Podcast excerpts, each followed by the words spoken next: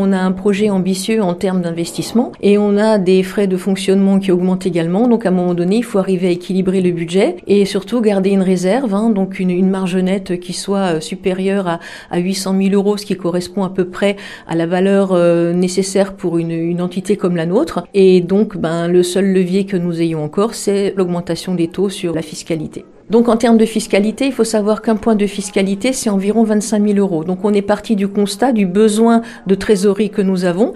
Et donc on est parti sur deux hypothèses de travail, une à 15% d'augmentation des taux de fiscalité et une à 20. Pour l'instant, encore aucun taux n'est voté. Et en fait, donc ce taux impactera les différents taux d'imposition que nous avons, c'est-à-dire la taxe foncière bâtie, la taxe foncière non bâtie et les différentes taxes qui en découlent. Par exemple, si on devait valider l'option 15%, ça nous ferait passer la taxe foncière bâti qui actuellement est de 3,9% sur le bloc intercommunal à 4,49%.